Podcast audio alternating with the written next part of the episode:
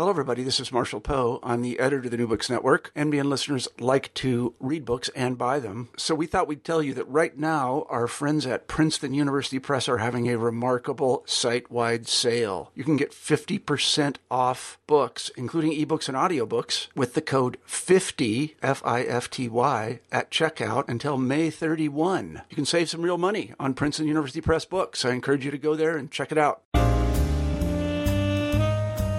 Vernacular Insurrections Race, Black Protest, and the New Century in Composition Literacy Studies is the book I'll be discussing today with its author, Carmen Kynard, who is a professor of English at John Jay College of CUNY. Hello, I'm Vershawn Young, host of New Books in African American Studies, the interview series where writers of African American life, culture, arts, and sciences discuss their new books. Please listen in to this interview with Carmen Kynard. Hi, Carmen. Hi, Sean. Today we are speaking with Carmen Kynard, who has written a provocative new study in composition and literacy studies entitled Vernacular Insurrections Race, Black Protest, and the New Century in Composition Literacy Studies. It's published by the State University of New York 2013 the State University of New York Press 2013. We're happy to have Carmen Kynard to join us on New Books in African American Studies. Carmen, can you begin by telling us a little bit about yourself? Yes, sure. And uh, first, I want to start by thanking you, Vershawn, for inviting me to um, participate in the, in this book talk. So this is wonderful. Um, so I'll I'll say a little bit about myself. I am um, I live in Brooklyn right now. Um, I often pretend like I'm from Brooklyn, but I'm actually not. I grew up in Toledo, Ohio, raised by a very large working class family that um, that had recently migrated from Alabama to Toledo, Ohio, and that becomes I'm saying some like some of this autobiographical information will become part of what I talk about in terms of, of the book also. So I also I after my stint in Toledo, Ohio. I did my undergraduate degree at Stanford University where I met Sylvia Wynter and got to study with her, take classes with her. And, you know, you often hear people talk about their mentors as kind of saving their life. Well, Sylvia Wynter is someone who I look at as having saved my mind. Um, and when I'm thinking through stuff or stuck on something or or just need some motivation, she's kind of she's who I go to in terms of her lessons, her work, and what she's what she's come to represent. So the, the other thing, the reason why that's also why I consider also part of me because I started I did my undergraduate um, years at two significant bookends. So when I start I started my undergraduate years um, right after my freshman so like my freshman seminar, my freshman orientation, came in at the heels of a spring protest led by black students against one of the largest protests at that time in, in 89, led by black college students um, against what was then called Western civilization. The mm-hmm. required Western civilization classes that all students had to take. And so I came into college. Now, I came to college, I was pre med. I didn't want to hear anything about literature or history or anything. I was there to make money. And so then you know, there would be all these posters from the Black Student Union reminding people what they had gone through with signs like, Am I still the invisible man? I thought these people were crazy. I never heard of Invisible Man. I had never read it. And I was trying to get paid. I was trying to be a surgeon and get paid. So y'all can be invisible if you want to. I'm going to do this over here. Um, that was really, so, so that was the first, that was, kind of, that was the book end. Uh, I mean, like I said, the first part. And then when I toward my into my junior year, going into my senior year, was the eruptions that you saw in major U.S. cities when the police officers who beat Rodney King were acquitted. Mm. So that so my undergraduate degree is literally sandwiched between those those two moments, um, and and one of the the the things that I remember most clearly, and probably, like I said, because I was pre med, I hadn't really see I didn't really see any other way to make money um, and get and sort of kind of get out the hood. At least that's how I thought about it at the time. So, and I just remember in my first my freshman year, um, you know, this is like I said, this is '89. Toni Morrison has just won. What at, this point that was what '88. She won. She went to Pulitzer in '88, so she had just really won. Um, and so we have these white professors who are imagining themselves reinventing Western Civ, and so they decide they're going to teach Beloved, but they can't do anything with it. So they bring in Barbara Christian, the late great Barbara Christian, to give this lecture to us. Um, and that moment, I can literally still see her standing there, um, and like on a class where I thought I would be vocal, I just had nothing to say because it was the way, and she was getting in when so like you would have these kind of very rich elite white students posturing and asking stupid questions, and she would let you know that you were rich, elite, and white, and posturing and asking stupid questions, and get and go get into beloved and deal with beloved in ways that like the faculty just couldn't do. Um, and so that was it was this moment seeing her and seeing this kind of other possibility of what black life could be or even black work um, was this kind of turning point, and just to and to and even just to like know that it was, you know, really your students, your peers, who had some of them literally had been jailed just the year before, so that you could sit in this chair and read Beloved, mm. even though it had just gotten the Pulitzer. Mm. Right. So, um, so this was like this. These are these kind of, you know, and obviously at, at this point I was also, um, like like I said, I was heavy pre med, so I was taking advanced calculus, organic chemistry. Um, and at that moment, what I remember about those classes in that moment is I, in order to coax myself to study for that stuff, I would Oh, I would reward myself for every hour of study by reading Angela Davis Women, Race and Class. Hmm. And at that point, I realized, well, maybe this isn't the major for me. And um, so that kind of turned.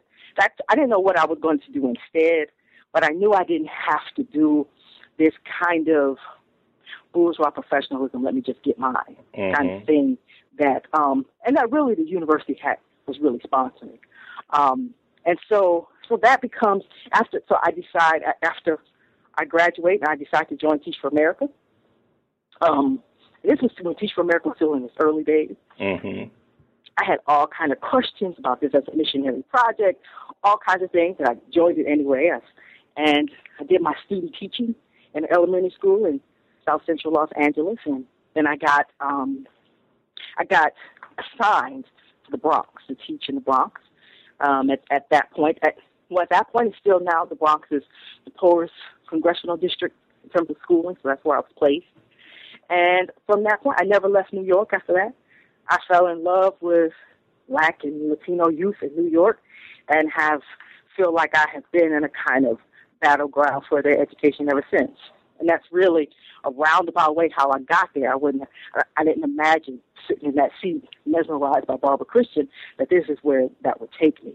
Wow. But um, that's pretty much how I got from that to here. Usually, the next question that I ask um, authors is to tell me how you came to write this book. But I want to ask you a slightly different question, if I might. I want to ask you about Absolutely your grandmother. Because in the uh, introduction, you end with a very uh, provocative uh, critique that your grandmother used to utter. That's also the title of your introduction. And she would say that someone um, would be running with the rabbits but hunting with the dogs. Yep.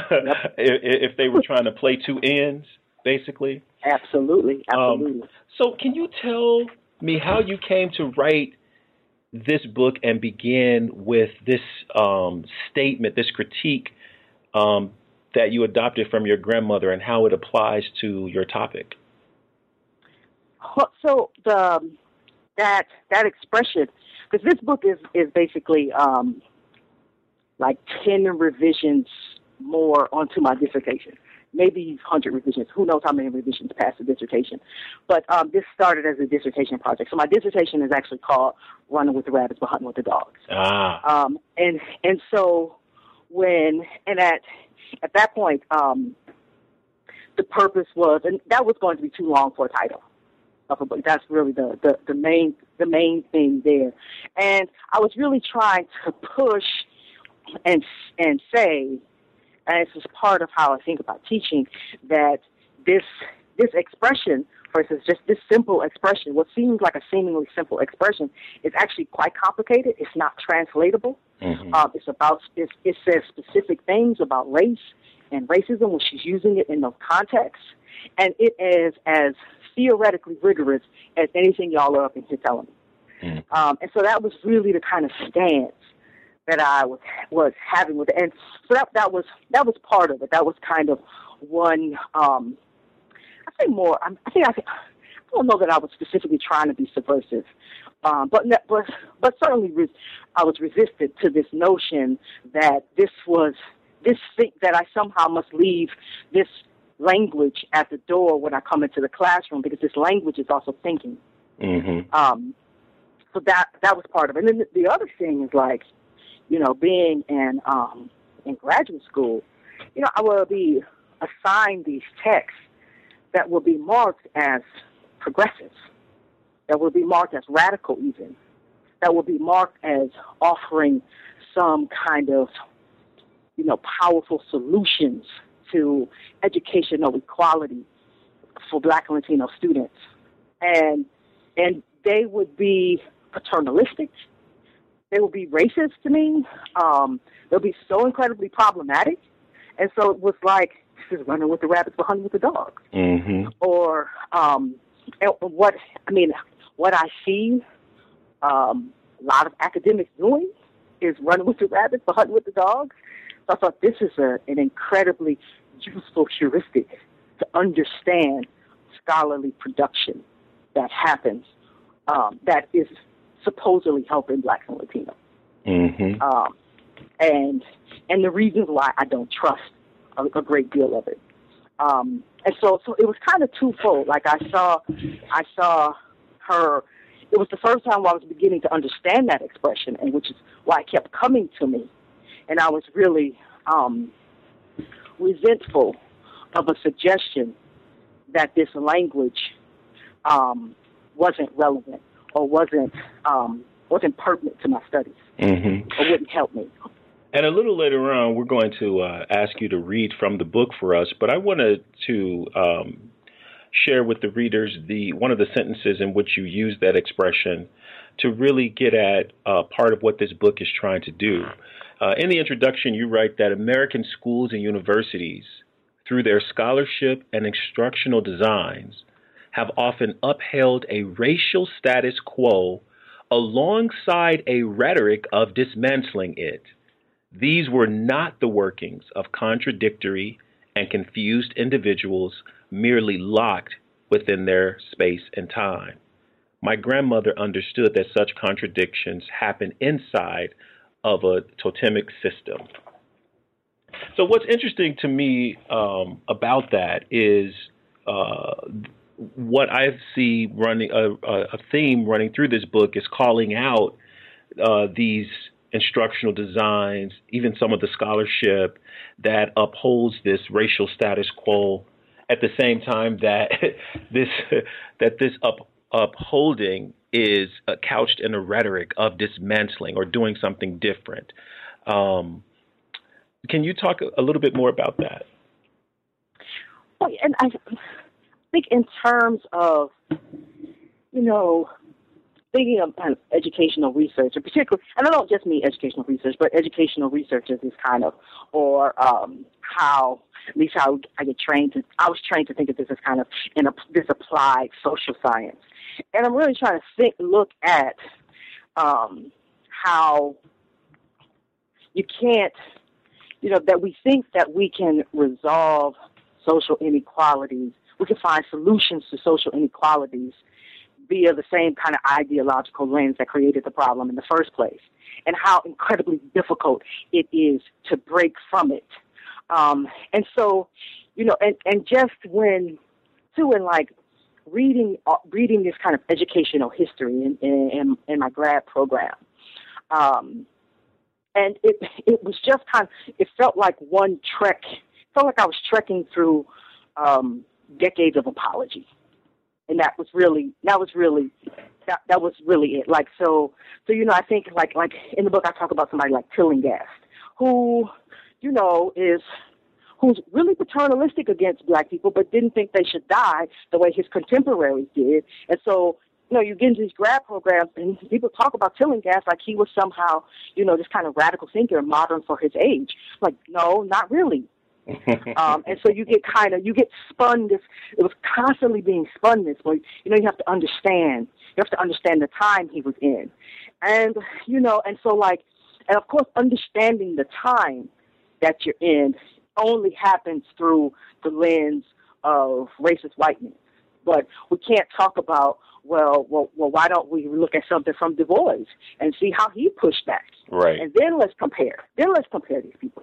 But it was never so. It was just kind of like this trek through apologies.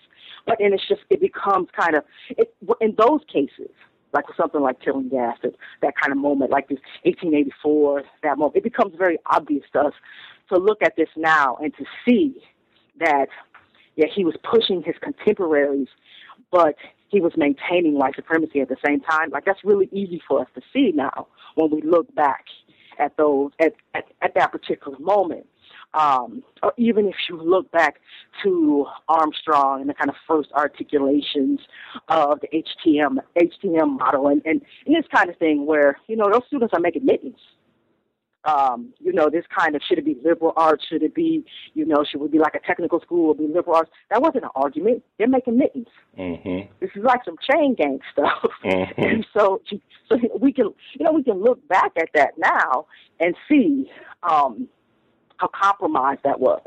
That it couldn't fully break from, you know, this kind of racist ideological mold at the moment. Um, but so the the, the challenge then is to look at ourselves now and see the kind of Tillinghast that we have now. Or in what ways are we kind of just in in or just saying, well, this is I'm just being a realist, and I'm just going because you know this is a favorite kind of argument, I'm just being realistic. I'm just going to talk about the way things are. You know, I'm just you know I'm I'm going to work within the system as it is. i Like I don't know what that means. um, uh, you know, are, are we you know are we talking about Trayvon Martin here? So it's it's because cause that's you know that's the system as it is. Are you talking about promoting that or letting that keep letting that keep going, um, or just we, uh, is the solution just to tell people not to wear hood? Um, so it's it's it's that kind of thinking that, but you can't often see it in your own historical moment when you're still locked within your paradigm. Mm-hmm. Um, but what I'm suggesting is um, you know, that's, that's I, like, I like my grandmother's expression because she's saying that she can see when you're locked within your paradigm. Right, right. And you you were very you start writing from the beginning of this book about a concern that you have about the education of Black and Latino youths, um, in particular, education for youth overall, but but those demographics in particular, because when you were teaching high school um, these students, some of your students had um, particular ideas about what college life was going to um, bring to them, the kind of value that it might um, add to their intellectual uh, and personal lives. And then you be- became a college instructor and saw that some of the uh, things that you witnessed in high school um, negative things uh, in, in, in, the student's education were also extended into the into college. So, what is the what what do you see as the pervasive problems um, for the education of Black and Latino youths? Ooh, um, I guess because I guess at root um, of this that this is this isn't a system that's designed for them or that has them in mind. I know that sounds like, um, you know, I guess it's almost like 1980s Audre Lorde, right? In terms of, and some people will think that that's kind of old school or some kind of throwback to the 60s. But you, you can't, the, the more we look at the numbers, of particularly what's happened to working class and working poor black and Latino students, and you can't just, you, I mean, unless you're just kind of like the new coming of the KKK, you can't see that there's something wrong with these students. You can't just kind of say there's something wrong with these communities. Now, do there's some people who think that, but at at some point, like you know, mostly what we do is we kind of offer these kind of band aid solutions, but not kind of unthinking unthinking the whole thing. And I realized that that it, it, that's not easy work, and I don't think it's work that people really take up. And, and that was that. That's really that kind of grounding lesson that I learned as a as a high school teacher because, um, and like you know, because I I became a teacher at the high at high school level. I became a teacher. Um, I didn't become a teacher you know, um, as a compositionist. My first time in, in the classroom wasn't as a compositionist; it was as a high school teacher. So I came to the field with that. So I guess uh, I think the one of the best ways I, could, I think to answer that question was like with an example of from back when I was like teaching high school and what, what I what I what I mean and how I see that in in terms of really in terms of like college writing particularly. Um, so when I started teaching high, this was a brand new high school. Um, and that I that I started teaching at. And so basically what what happened in the Bronx at that time. So this was 94, 1994. Um, there's there's there was a high school in the Bronx called Monroe High School, and Monroe High School had 5,000 students, um, more, maybe more like 6,000. They took in 1,500 freshmen every year. So you have like like high schools in New York, at least at that moment, were mammoth. They were they're really more like campuses. They're talking 6,000 high school kids. So they, they're taking in 1,500 freshmen every year. And at most, this is a, a landslide year. They graduate 100 stu- 100 seniors every year. No. Mostly girls. 100. And now, and like, if you get a graduation class of 99, you were lucky. Because this will get reported in the New York Times every year. Wow. They, and, and yet, and so like, and somehow the way the numbers went, they would still be reporting like 50% graduation rate or 40% graduation rate because, you know, they lost some of those students in the system or something. I couldn't ever understand how they came up with their graduation rates when they only, when they never had 100 students graduating. So what the city and the state do is shut this school down. Um, so they shut, they shut Monroe down. The way that this, the way that it works is, so Monroe High School became six small schools. And what happens is, in, instead of a the freshman class, the sort of the, the entering freshmen in 1994. Instead of them going to Monroe, they have to choose one of these six small schools, and each of those six small schools only has freshmen. The kind of standard kind of phase out model, and then you add on a new a new class every year until you have finally have a ninth and twelfth grade. But your first year you only have ninth grade, the second year you have ninth and tenth grade, and you know, and then they let Monroe fade out. So on um, what I remember was on the first day of school, I was at this new high school, and, and the new high school that was modeled after Central Park East under Debbie Meier. It had been a successful Mhm. alternative high school experiment. Mhm. So on first day of school, um, we had like five students, and so my principal made some phone calls. So you know, this is before the days of text messaging, any of that, or cell phones, any of this. So she uh, she makes a phone, makes a couple phone calls, and she finds out that um, basically all the kids are trying to go to Monroe. Um, they're they're at Monroe with their parents, and so she asks me. She puts me in a cab and asks me to go to Monroe and recruit because we need, you know, we need to fill our number for our freshman class. Um, as it ends up, my driver was um, a gentleman who had a daughter who was trying to go to Monroe, didn't understand what was going on. He's a Dominican man.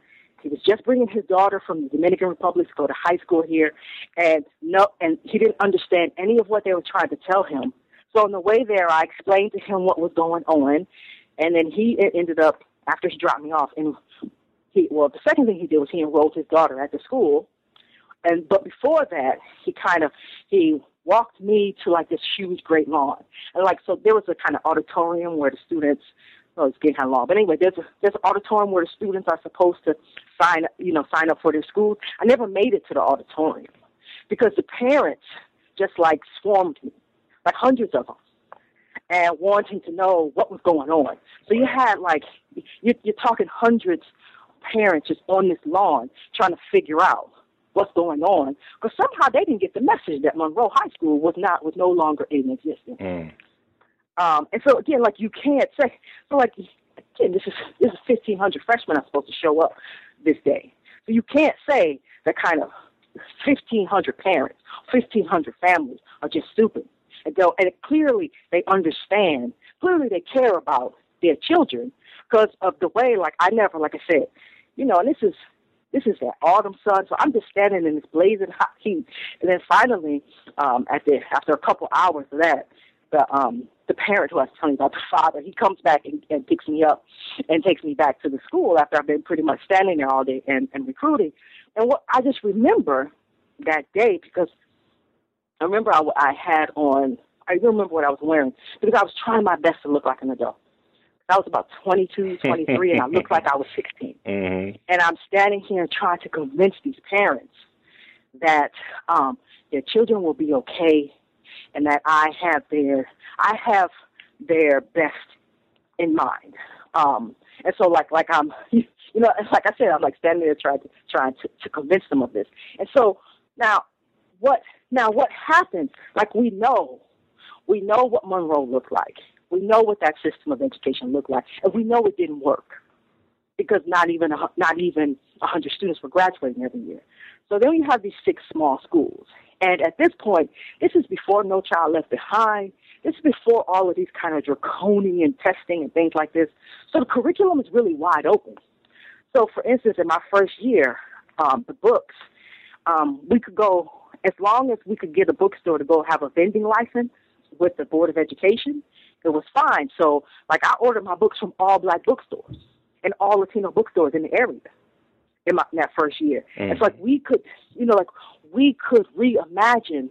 You know, the door was wide open. We didn't have any. Uh, we we had a portfolio system that we could design any kind of way we wanted, but like, um, we could really redesign the nature of schooling, and we couldn't do it. And like as each year went on, um, it just reverted back to that old traditional model Right. that we knew wasn't working. Right. Yeah. And so like and the principal didn't really um she didn't really know how to or didn't take the initiative to think about well what what should this teaching body look like? What Mhm. should this what should the teachers at this school should they where should they come from? Where should they live? What kind of what kind of definition of teaching should they have? Right. Or are you just going to think about, um, you know, skills worksheets? What kind of skills worksheets do you have?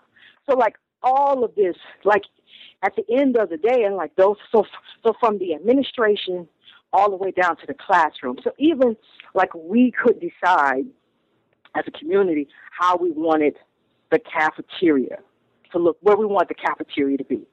We still had to use the New York City Board of Ed that ridiculous food. But we could decide like the kind of chairs we wanted, or you know, even like in we were getting a new building, how we wanted the building to look.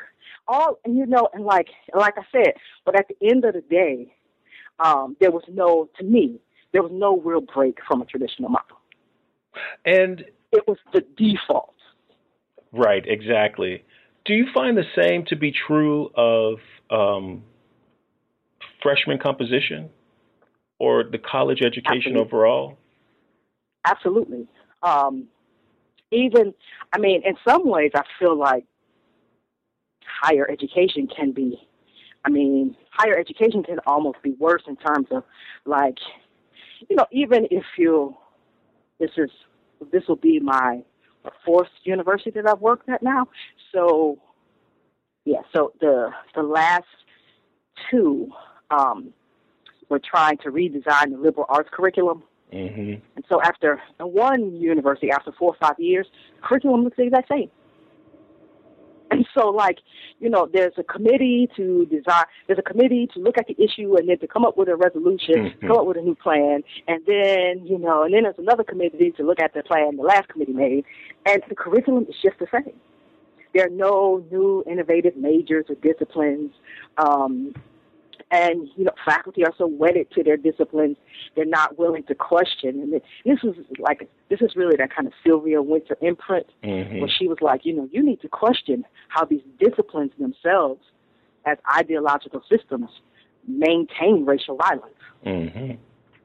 so so you know so like there's no kind of interrogation of what what are the social ramifications of the kind of way we think in this field so it's almost even worse than the high school model So your There's book, just your book tries to intervene into that situation. um, and, and to um, actually the uh, the um, the uh, how we understand the formation of um, composition and literacy for African American uh, uh, students in particular, or its a its association with race and Black protest. Can you tell us what the particular aims of your book is in regards to um, the profession that you're in? Yeah, in terms of um, in, in, terms of composition rhetoric, I feel like the kinds of um, the kinds of arguments and the kind of issues that we're discussing, even if they don't really go very far, um, there's no real kind of intellectual recognition of them having uh, a political and ideological origin in Black '60s protests, mm-hmm. or you know, and and we don't. So that there's so there's that, and then and then there's a kind of new kind of you know postmodern chic kind of thing that wants to say, well, that's all old, and we don't, you know, we, that has nothing to do with us anyway. Right. Right. As if, but all of these, any kind of conversation, the kind of even the kind of conversation that, for instance, asking about like interdisciplinarity, multidisciplinarity, or transdisciplinarity, um, what disciplines do. Those are exactly the kind of conversations that, for instance, Black Studies at, you know, in its most non-bourgeois variant was after. Mm-hmm. That's what it was questioning knowledge at Western universities and therefore Western Western world.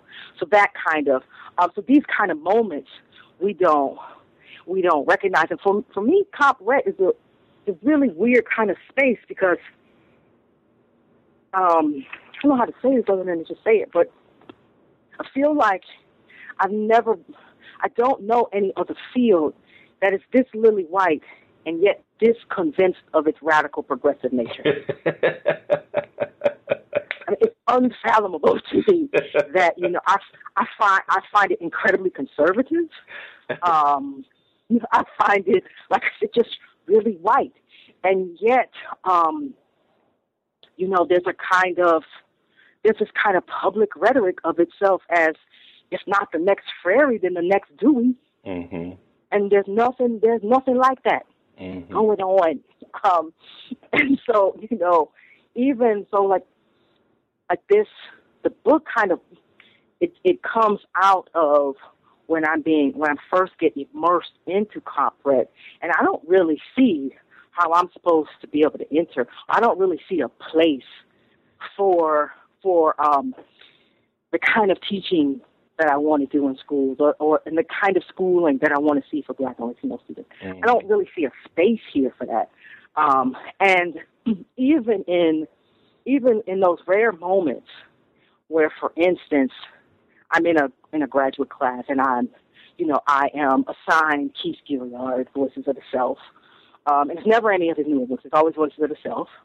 Um, or or someone name drops Geneva Smitherman It's completely outside of any context as to the history of this discipline, the history of what's happening mm-hmm. socially in the United States, the um, particular history of African Americans in higher education, um, and and a kind of real unwillingness and almost um, refusal to look at the special. There is a specificity about African American education in the United States mm-hmm. that you can't get around.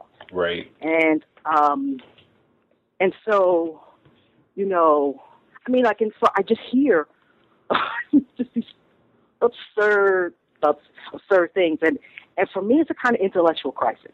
Mm-hmm. Um, and so, you know, um, and it's an intellectual crisis that erases me.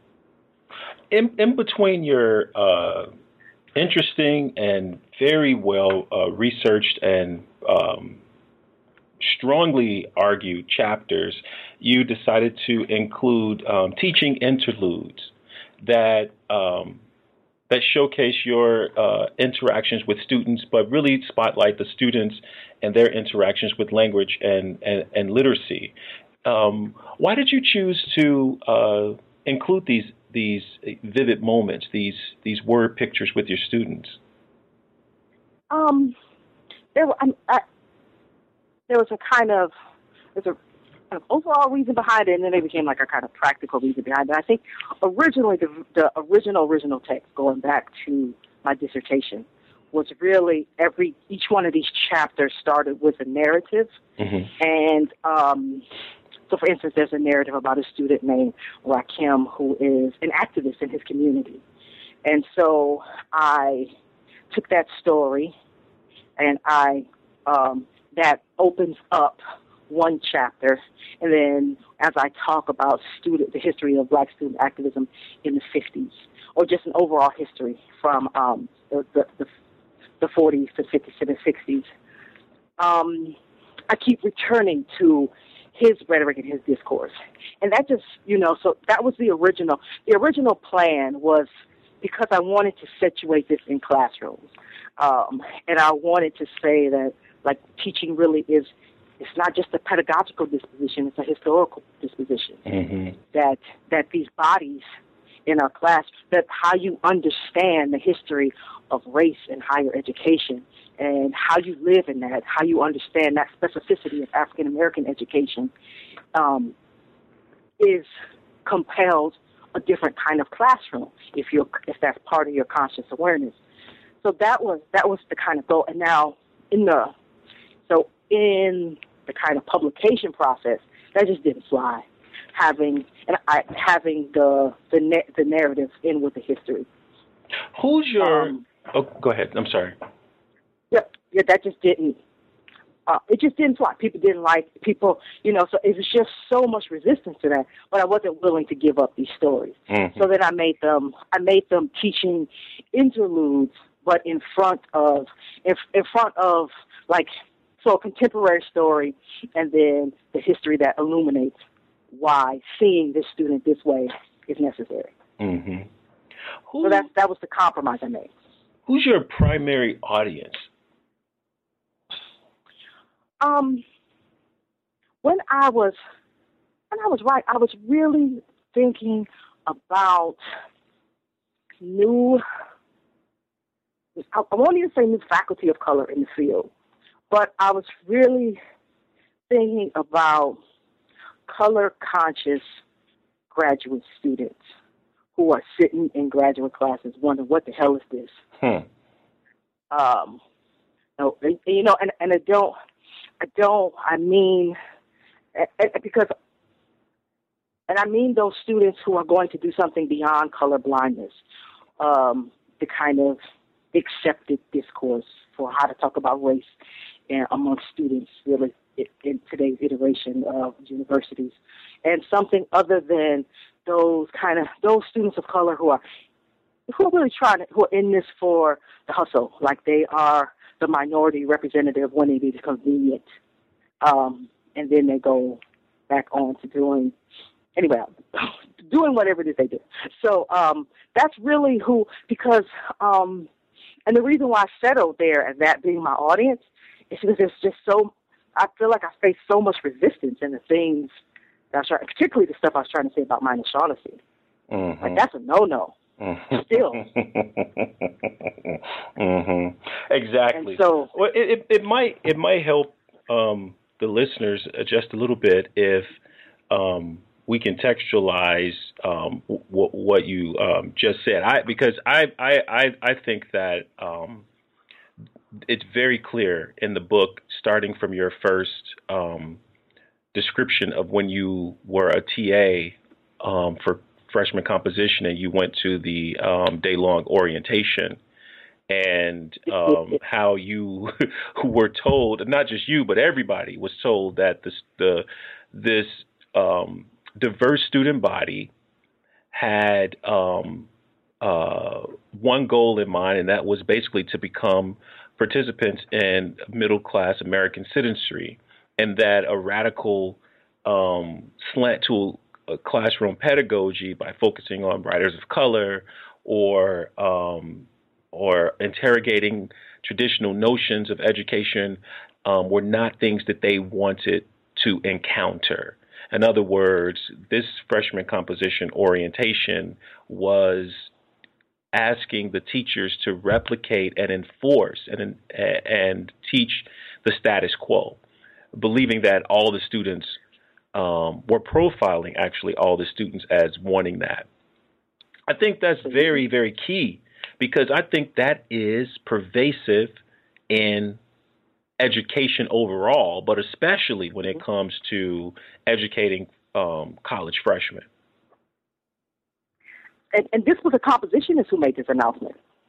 You know, right. so you know, I mean, and you know, and so like in, in those early, you know, I'm not really sure what what I thought I was going to, what I was going to encounter in this sort of these those first, really what I call those first moments as a compositionist. I, I wasn't really sure, um, but you know, and and I had come from seeing this experiment that could have been so amazing at at the high school level to in my mind really flop because we weren't really offering um, something new and innovative. Mm-hmm. Um, so you know, as this as this high school teacher, and then and like so, I literally go from that to sitting in this audience of of this white male compositionist saying that the classroom, and you know, like my classroom was all black and Latino. There was not a white student in the room. Mm-hmm um, and saying that you know your assumption that these students want some kind of a multicultural education or you know questioning the status quo is wrong. That's not what they want.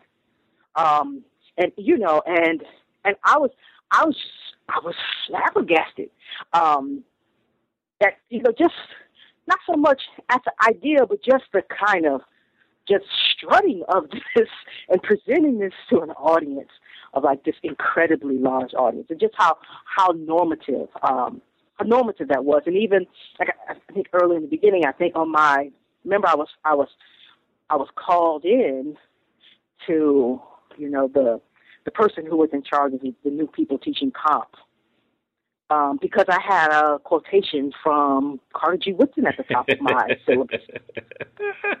So I, you know, I got I got spoken to, right? and so, like and this was this was not someone who, and at this point, because like I said, I have already been a I was a high school teacher. And, and basically, this is at the turn of the century, so this is not like 1994. Yes. This is 1999, 2000. Exactly, exactly, exactly. And you know, and I have been involved in the New York City Writing Project. You know, like all, and I have done like you know, I have been a part of all of these different literacy initiatives so like it's you know and i was just i was treated like someone who had never heard who had never heard of pedagogy or writing studies or literacy before and so like you know the stuff that we were assigned i had already read you know i already had a master's degree in education so you know it was it was you know, it, and, and I was just like, what are we talking about? And even at another point, at you know, right, really close to that, um, a, a Latino upper level administrator announced, made a similar one of these kind of opening remarks about, and I, I think I mentioned this, and I can't remember if I mentioned this in the book now. I think I do when I, when I talk about Rakim, um, student who I call Rakim, because you know he he said that you know we have students at CUNY who wear their do rags to class because they don't understand um, what education means, mm-hmm.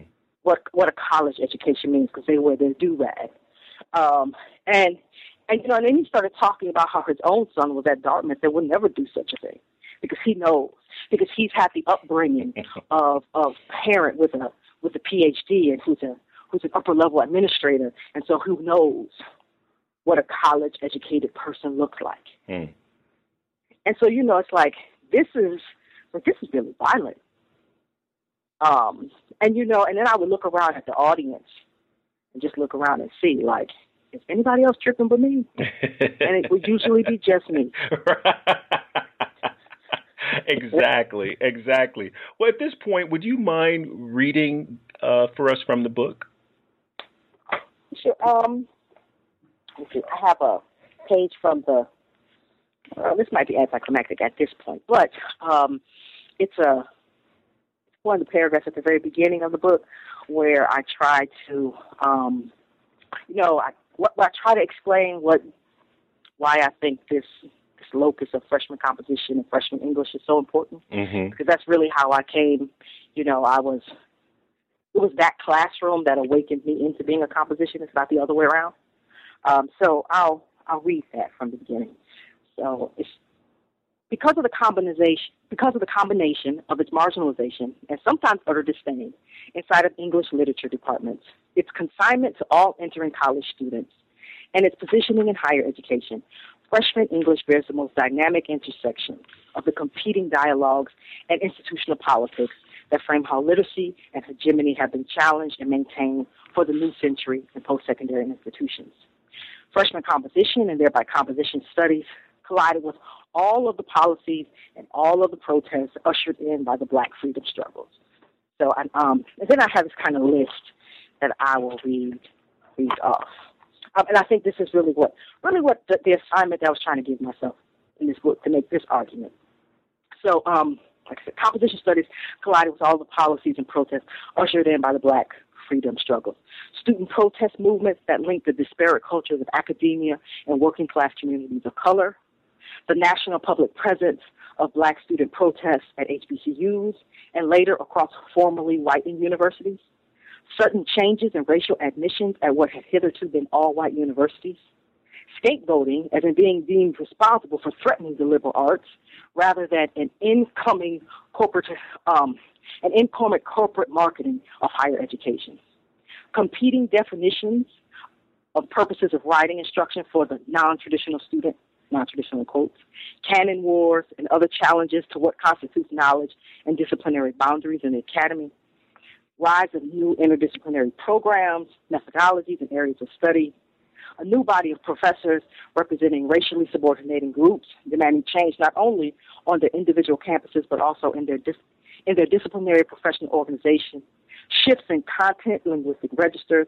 and discursive styles in published academic and creative writing, and the proliferation of black audience texts by new black writers. As what might be regarded as its new disciplinarity and professionalization, composition studies after 1960 will not only be forced into dialogue with black freedom struggles, it would also be literally conceived alongside these struggles, regardless of whether or not the field's most esteemed leaders and theorists fully welcomed or understood such conversations. It is this forced dialogue that marks the onset and origins of the issues endemic to literacy theory that we mark today as a 20 as 21st century phenomena.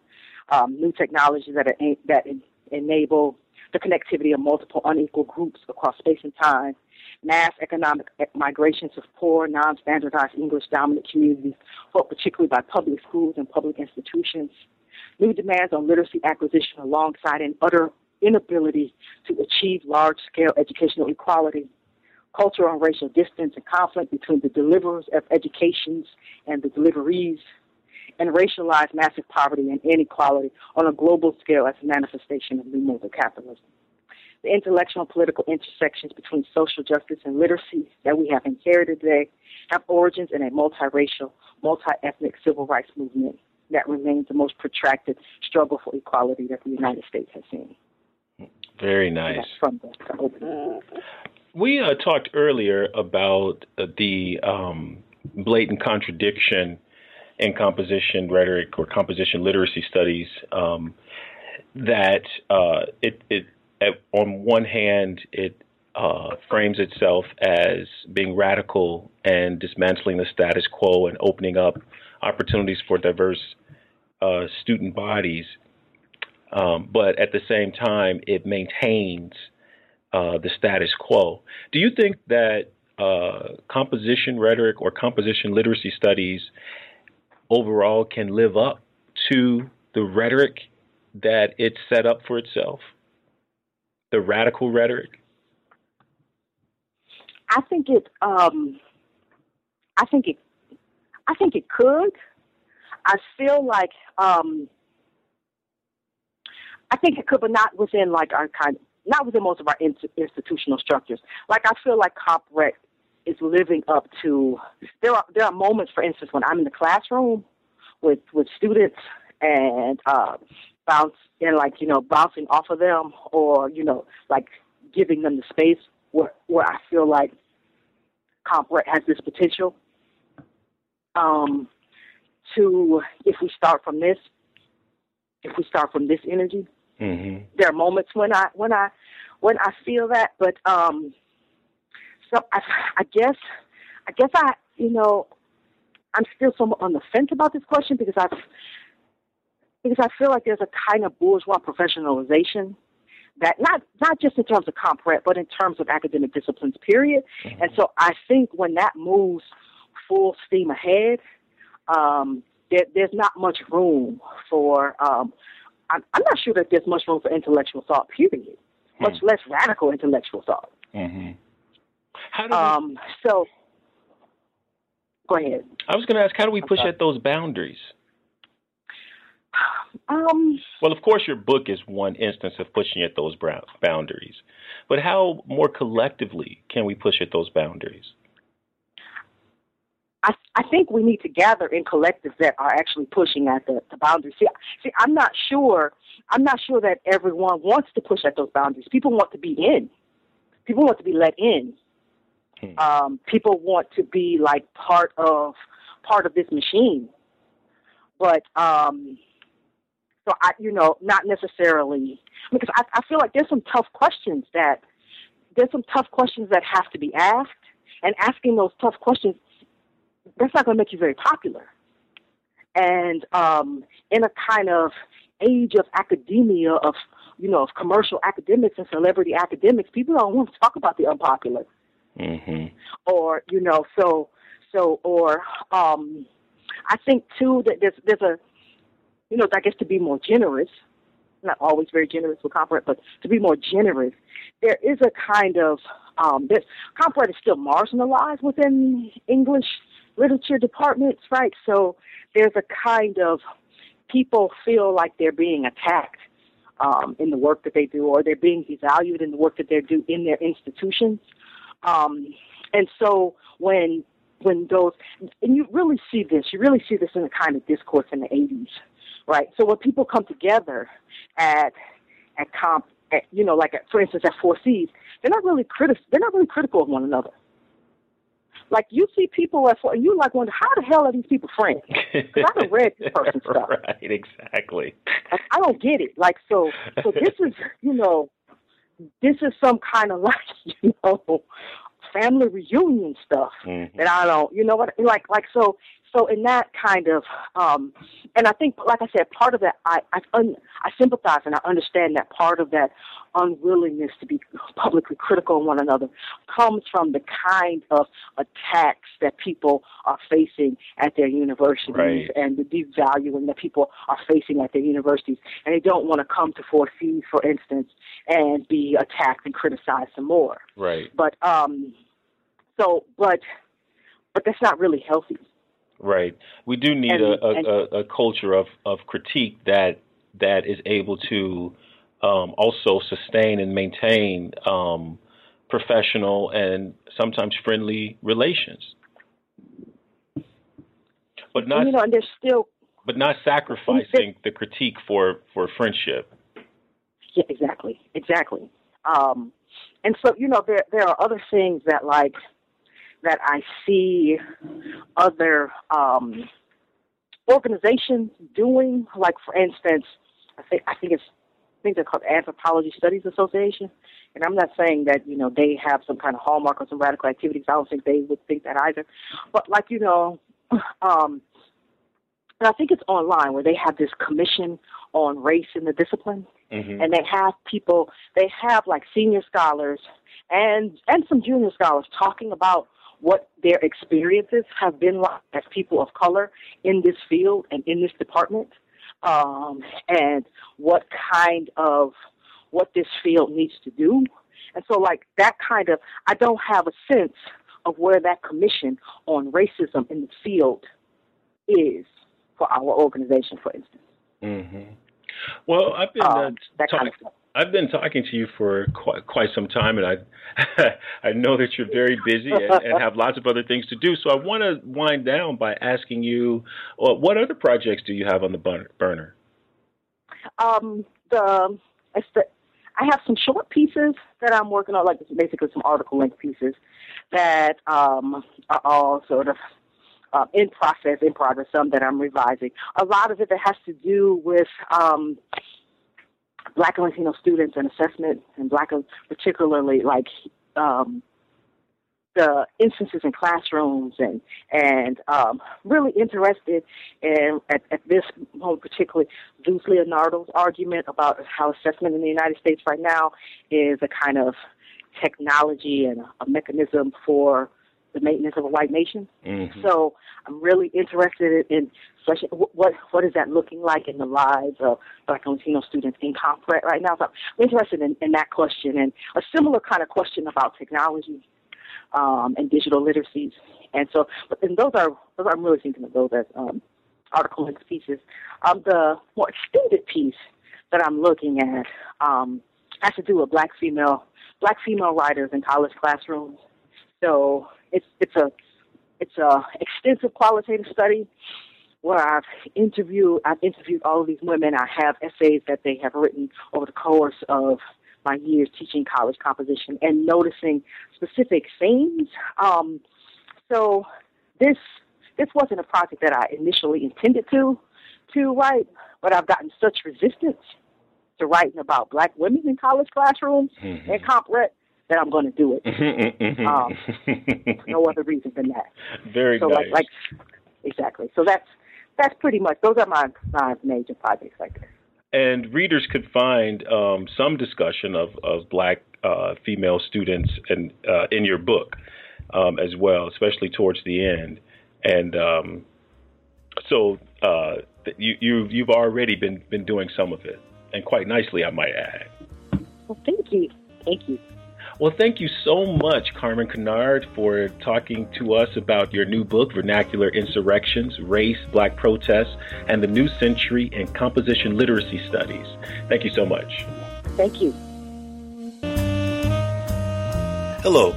I hope you've enjoyed this lively interchange with Carmen Kynard about her new book, Vernacular Insurrections Race, Black Protest, and the New Century and Composition Literacy Studies, published by the State University of New York Press, SUNY, this year, 2013. As you have heard, this book challenges the status quo that is upheld alongside a rhetoric of dismantling racial oppression, degradation, and inequality in American schools and universities. I hope you go out and get your copy today.